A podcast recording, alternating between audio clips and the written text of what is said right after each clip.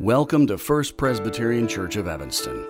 This Sunday's sermon was given by Senior Pastor, Reverend Dr. Ray Hilton. If you'd like more information about First Presbyterian Church of Evanston, please visit firstpresevanston.org.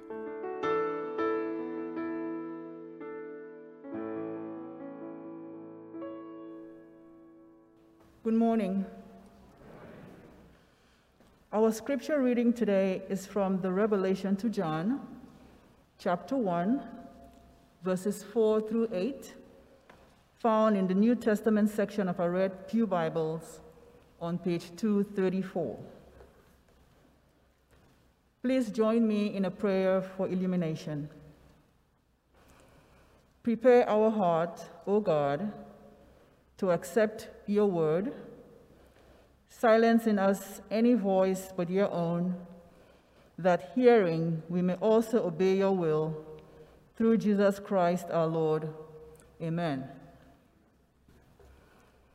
Revelation 1, verse 4. John to the seven churches that are in Asia. Grace to you and peace from him who is, who was, and who is to come and from the seven spirits who are before his throne, and from Jesus Christ, the faithful witness, the firstborn of the dead, and the ruler of the kings of the earth. To him who loves us and freed us from our sins by his blood, and made us to be a kingdom, priests serving his God, and Father, to him be glory and dominion forever and ever. Amen. Look, he is coming with the clouds. Every eye will see him, even those who pierced him. And on his account, all the tribes of the earth will wail. So it is to be. Amen.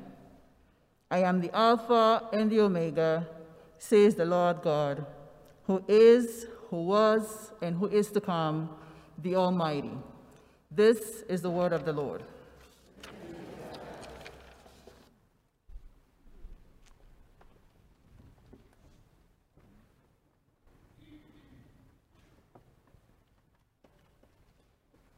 Thanks be to God. Amen. Before I begin, I, I want to take a moment to express gratitude for our congregation on behalf of my family to thank so many of you who prayed for us during this last few weeks where my mother has struggled with her health. And uh, I just want you to know that your prayers are powerful, your prayers made a difference, your prayers were encouraging. And uh, in terms of where she is in her health today, we attribute that to the grace of God and a praying congregation. So thank you, thank you, thank you.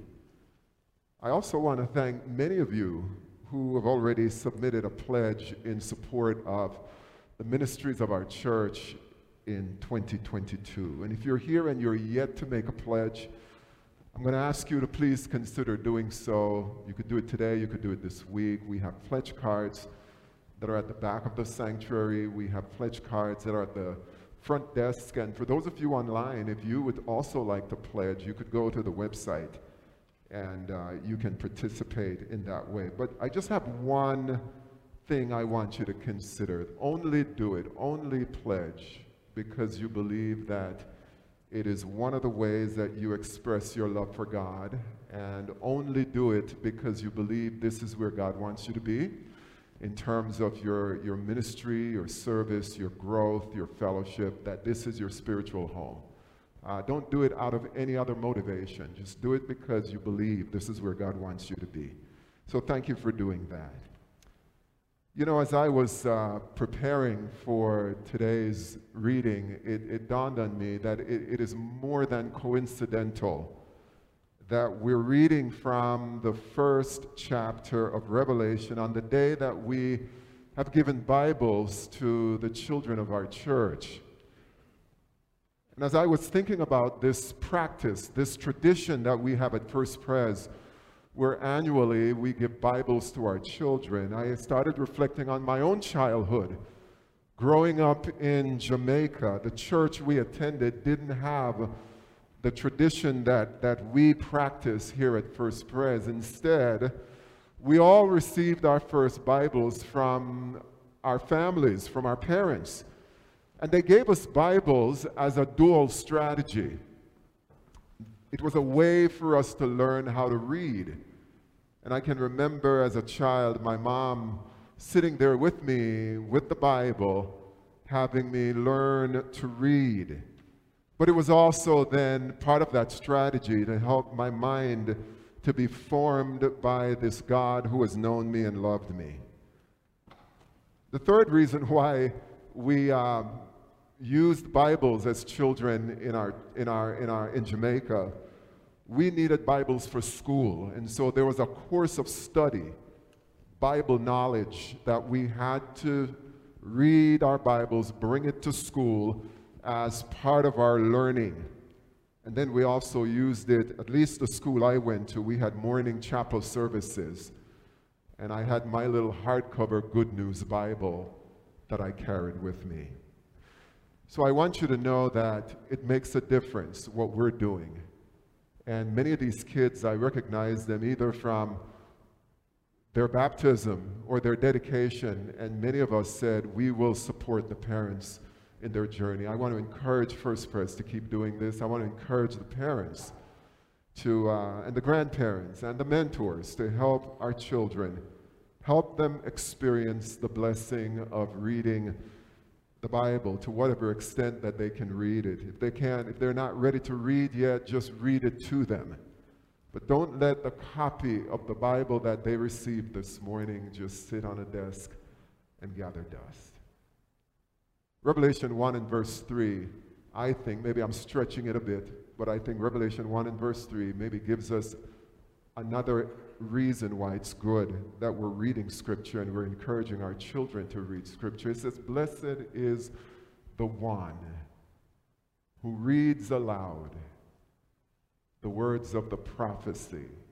Referring to this letter that would have been read aloud in all the churches, but they were reading it. Blessed is the one who reads aloud the words of the prophecy, and blessed are those who hear and who keep what is written in it, for the time is near. Have you ever wondered why churches read scripture aloud, as we just did. Masilda just did that. It's because of verses like these and in the book of uh, Ezra and in Nehemiah, where people stood and read aloud Jesus when he went to the temple, stood in the temple and read aloud from the book of Isaiah. It's a good thing that we're doing. And you'll see in a moment why this is so critical. So there's a blessing in reading scripture and there is an urgency. You see that at the very end? For the time is near. And especially for these Christians living near the end of that first century, this message, the overall message of the book, was timely for them. And if you were living in one of those provinces in what, what is now called Turkey, modern day Turkey, if you were living in one of those provinces, even though you are hundreds of miles away from the Roman Empire, you couldn't avoid the long arm of the empire in your life, just intruding into your life. Because on the throne in Rome at that time was a very fickle em emperor by the name of Domitian. And I call him fickle because most of the emperors were venerated as a god after they died. Domitian and two other emperors came along and said, No, no, no, we're going to change the rules. We're not going to wait till we're dead. We want you, our lowly subjects of the Roman Empire, to start worship, worshiping me as a God now. And in his commentary on Revelation, Eugene Boring points out that Domitian used military power to enforce the state's claim to absolute loyalty and religious veneration. In John's time, to refuse to grant divine honors to Domitian would be considered an act of political disloyalty or even treason. And so when this man, and he's a man, deluded in his mind, but he's a man. When he appeared in public, he had trained all his minions to urge the crowds to shout, All hail our Lord. And that word Lord, kurios, is a word that is reserved for the worship of Jesus. People call Jesus Lord. He co opted that name and said, refer to him as all hail to our Lord and to his, his lady. Everyone addressing him in speech or in writing had to refer to this man as Lord and God. So the act of emperor worship, it's an, it's an important formality. You know, here in American culture, what, what do we do? At the ball games, we stand, put our hands on our heart, take off your hat if you're wearing one, and we look to wherever the flag is. When you were a kid in grade school, maybe, I don't know if they still do it, but at the start of the morning, you had to stand up and you had to pledge allegiance to the flag. And supposedly, if you did that, it showed your patriotism. It showed your solidarity with your country and maybe even expressed your gratitude for what the country has done for you. And so, for most of these Romans, they were polytheists, they were pagans. This was not a problem. Just like at the, at the ball game, you just stand up and get it over with and sit down. So, you can imagine how odd it seemed for people living in Asia Minor when the Christians and the Jews didn't go along to get along with the government. They didn't go along with the populist sentiments. You could hear them saying, What's wrong with these Christians? Are they traitors? Who do they think they are? And so these Christians near the close of the first century were in what I call a pressure cooker. And the question of the day was who would they, to whom would they submit? Who is their king? And they were under tremendous pressure, political pressure, economic pressure, social pressure to conform to what was the reasonable thing that all Romans were doing just worship the image of the Caesar or face the dreadful consequences. And I'm telling you, if you went around and asked these Christians and Jews, hey, so what are you guys going to do? What are you going to do? In private, many of them would say to you, we only worship one God. We're monotheists. Our God, He's our king, not Domitian. And many of them knew that that would be a costly thing to do. So, how did they handle the pressure? Let me suggest a few things from reading through the book of Revelation and just from reading historical sources. There were maybe five or six different ways in which these folks were responding to this claim as to who is your king. One response was just to quit. They just did. Some of them just quit. They just didn't want to lose their nine to five jobs. They didn't want to get called out and canceled. They didn't want their reputations to get sullied. And so they, just, they just quit. And I'm wondering as I'm reading through Revelation, could this be the reason why Jesus said to the churches, He says, But I have this against you, He said to Ephesus, that you have abandoned, there's the word, you have quit, you have abandoned the first love that you had at first. Another response that some of them had, they just lied. So when they were asked, Who is your king? They just said, Yeah, Domitian is our king. They just didn't want to be bothered with it. Just, just say it and go on with your life. Another option some exercise was just to fight.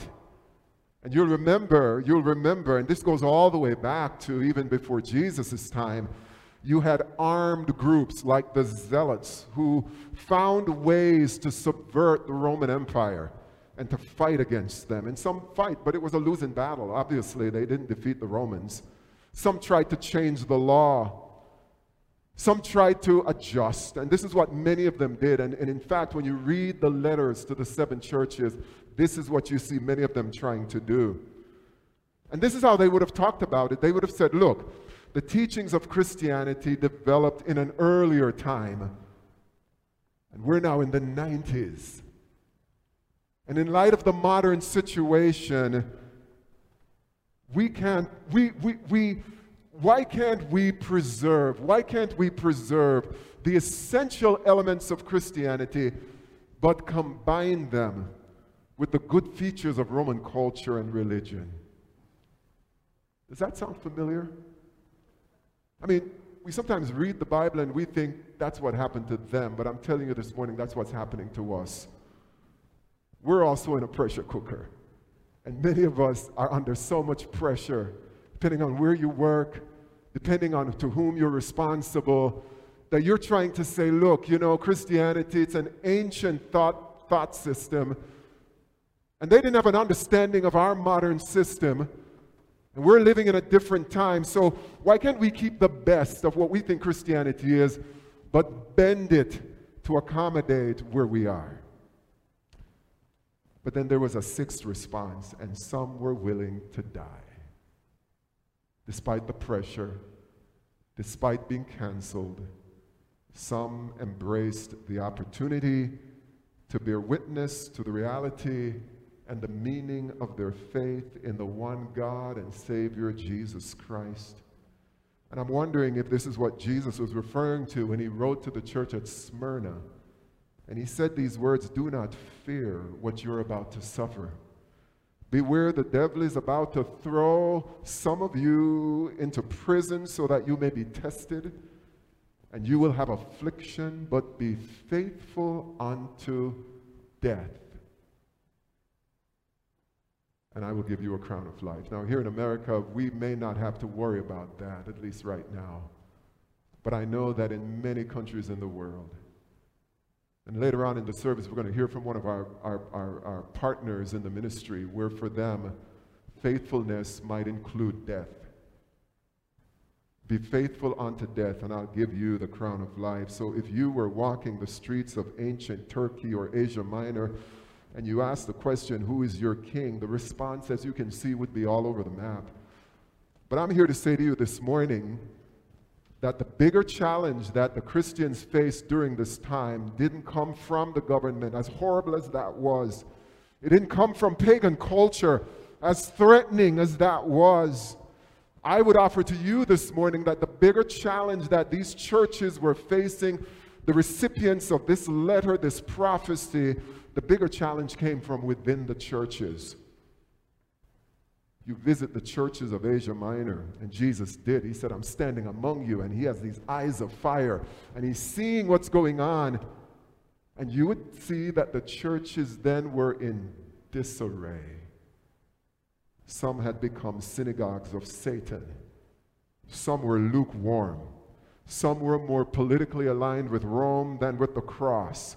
Some had compromised the truth. Some were tolerating false teachers some had just become greedy. It was all about the Benjamins. Some had become spiritually cold and dead.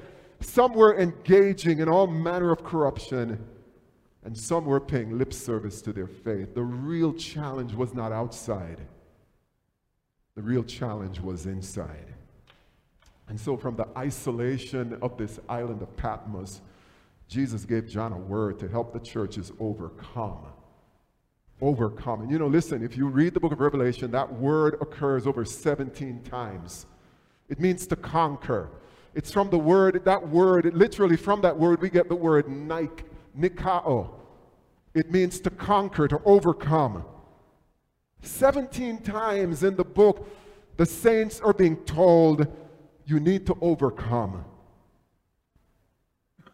Stand fast against the forces that wants you to capitulate.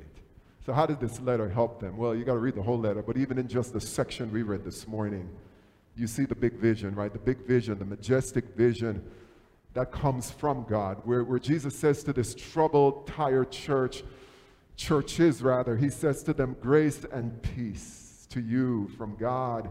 And I just love this line because it speaks about the eternity of God, the God who is, the God who was, the God who is to come, the God who is over all time. And then from the seven spirits. The seven spirits there might be referring to that, that perfection of the Holy Spirit. So from God, from the Holy Spirit, who are before his throne. And then the, the letter helps them by giving them a vision about Jesus. Verse 5 says, And from Jesus Christ, the faithful witness. And that's important to know because Jesus had to stand before, before Herod. Jesus had to stand before the Sanhedrin. Jesus had gone ahead and demonstrated what faithfulness looks like. He is the firstborn of the dead. He's not the first person to die, but he's the firstborn of the dead. He's the first person to have died and was raised again from the dead and is still alive. And that is important, brothers and sisters. And the ruler of the kings of the earth. Think about that. Jesus rules over every president, over every prime minister, over every sheikh, over every so called ruler, over Domitian. He is the ruler of the kings of the earth. And then he puts the spotlight. As, as, as, as, the spotlight shines on Jesus, Domitian begins to fade. And I'm telling you, brothers and sisters, the real challenge for us as we live in this empire, as we live in this Western culture, is will we have the ability to keep our eyes on Jesus? For the church to thrive, for the church to endure, we need to know that Jesus, Messiah, is not dead. Friends, he's not dead. We don't have to wait till Easter to talk about him not being not dead. Jesus is alive. He's not absent. He's not hidden. He's not silent. He's present among all the churches. He's present with the churches in the Congo. He's present with the churches in Haiti. He's present with the churches in Egypt. He's present with the churches in Palestine, in Israel, right here in America, right here in First Pres. With all of our hardships, Jesus is here. And Jesus did something that no political party can provide. And I'm not ashamed to say it. I'm not ashamed to say it this morning that I'm not looking to what's coming out of the White House to save America. I'm looking to the cross I am not looking to the politics of America or the politics of Jamaica to make a difference. I'm looking to the politics of Jesus because Jesus did something that no government on the earth can do.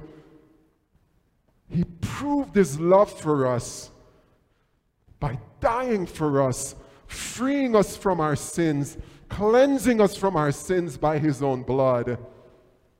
And because he's king, he says, I'm going to make you part of my kingdom. We don't need the Democratic Party. We don't need the Republican Party. Those are fading systems. But the kingdom of His Christ and His God will endure forever and ever. And He says, You are part of that kingdom. Why settle for something so insignificant as a political process? We are priests serving his God and Father. To him be glory and dominion forever and ever. Amen. And John wants the church to know that this king is coming back. You see, when Domitian died, that's it. When the Caesar died, that's it. When Jesus died, he rose again from the dead if you go to the book of Matthew, you go to the book of Luke, you go to the book of Acts, you see Jesus ascending to the Father on a cloud. And it, it, it, the angels came to the disciples and said, Hey guys, why do you stand here looking up in the sky? This Jesus that you see ascending to God will come again in like manner. And John says, Look, he's coming with the clouds, not the cumulus clouds you see in the sky, but he's coming. The clouds, they represent the glory of God. He's coming with the glory of God. He ascended on a cloud of God's glory, and he's coming in glory. And every eye, listen, friends, every eye will see him. Not just the eyes of the Christians, every eye, Domitian's eye is going to see him. Every human being will see him. Those who pierced him, those who rejected him, those who spat upon him, those who said, Lord, I'm too busy, you're not relevant anymore. Every eye will see him, and all the tribes of the earth will wail. Regret. So it is to be. And John then reminds them again I'm the Alpha and the Omega. A to Z, first and last. The Lord God, who inhabits eternity, who is, was, is to come. And then this line, the Almighty. Pancrocator. Pantocrator. The Almighty. Ruler. King. Absolute sway. In control of everything. And so on this Sunday morning, where we celebrate Christ our King, we too must answer the question because we are also in a pressure cooker, friends. We're also in a pressure cooker. We're living in a time when many are quitting the church. They're, you know, this is a fancy word these days, they're deconstructing their faith. Many today are adopting and accommodating and sort of moving the, the, the, the, the, theology of our faith in different ways so that it harmonizes, it doesn't offend, it doesn't turn anyone away with the values of our culture. The church in the West is struggling. It's not because we don't have money. It's not because something is wrong with the music. The church is struggling. Not because of political pressures. I hear people saying, oh, the government is persecuting us. You don't know what persecution is like. We're struggling, I will say to you this morning, because the empire has greater sway in our lives than Jesus, our King. We're struggling today because we've forgotten how much He's done for us, that He loves us and He's washed us, and, and, and we've forgotten that we're members of a greater kingdom and we have a mission to reach others. We've forgotten that He's coming again. And we're thinking that America is our dream, and it's not our dream. He's coming again. And so I pray that these words will provide sustenance and direction for our church in this time as we seek to go forward, as we seek to serve Christ in these distressing times. We keep our eyes on Jesus, the author, the perfecter, the Almighty. In the name of the Father, the Son, and the Holy Spirit, and God's people say, Amen, amen, amen. amen. Would you pray with me? Lord God, thank you so much for this day. Thank you that you reign. Thank you that we don't have to fear. We, we, we, we should never fear those who can kill the body. We should fear the, fear the one who has control over the body and the soul. And Lord, may you infuse within us, O oh God, a fresh vision of your Son Jesus so that we can then shape our lives around the cross. And we pray this in the name of our Savior, Jesus Christ. Amen.